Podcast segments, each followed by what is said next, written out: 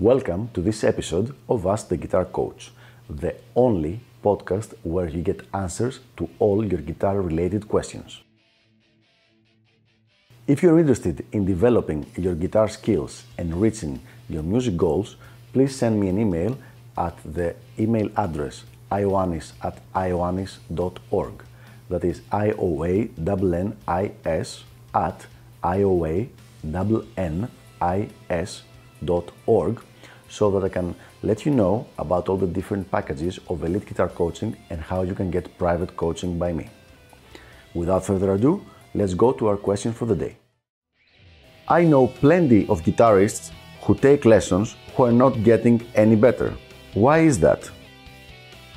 Actually, this is a really good question. There might be several reasons why someone is not or does not seem to be getting better, even though he's having lessons.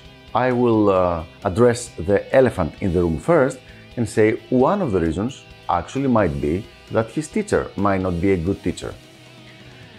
Usually, there's a very good uh, rule of thumb. This goes like this if a teacher has one good student and he's always like pushing this one student uh, and he's the success story of the specific teacher, then it probably means that it was the student that was very talented and became a good player in spite of the teacher. However, if a teacher has several very good, very advanced students, then it's probably the fault of the teacher. However, as I said before, one of the reasons might be that the teacher is not good. We've made several videos about what you should look for in a guitar teacher. To summarize pretty much everything, just make sure that the person who's teaching you is a professional guitar teacher and is not, in lack of better words, a fake rock star that decided to bitterly teach guitar because he could not make it as a rock musician. Here's another scenario.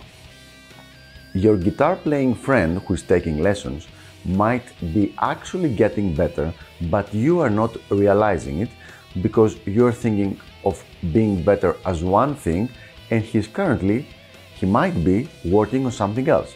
So, for example, you can hear his rock playing uh, be the same and not developing, and meanwhile, he has decided for six months to work and play jazz music. So, his jazz chops are getting much better, his rock is kind of the same, and you're only taking into account his rock playing. So, he's actually getting better, but you are not realizing because you're looking at the wrong metric, let's say. And let's go to the third reason, and in my experience, the most usual one. Even though the student might be getting good instruction, even top notch coaching from someone who's a professional, who's very experienced, who is very knowledge, knowledgeable, he might not be actually doing the work. So it's kind of like uh, going to the gym, getting a really good coach, and the coach will start a program for you. He will take all your measurements, he will look at your health exams, he will test your strength, and he will make the ideal program training schedule for you. This only would work if you actually take the schedule and then you go and do the work. If you don't do that, if you just take the schedule, it becomes uh, just in case you ever decide to do the work. Meanwhile, other people might be looking at you and saying, "Oh, but he's having he has his the best coach um, every from any, anybody else." It doesn't matter if you are not doing the work. Coaching and lessons in general only work as a way to not waste your time so that you know that the time invested on the subject, in this case guitar, is not going to go to waste. But you still need to invest the time to get better. Your coach cannot do it for you. You have to do the actual work. What he can do is to make sure your work hours and your effort doesn't get wasted.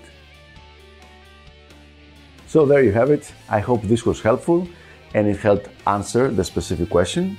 And I will see you on the next episode of Ask the Guitar Coach. Until then, definitely keep sending me your questions. I have a lot of fun answering them. Bye bye.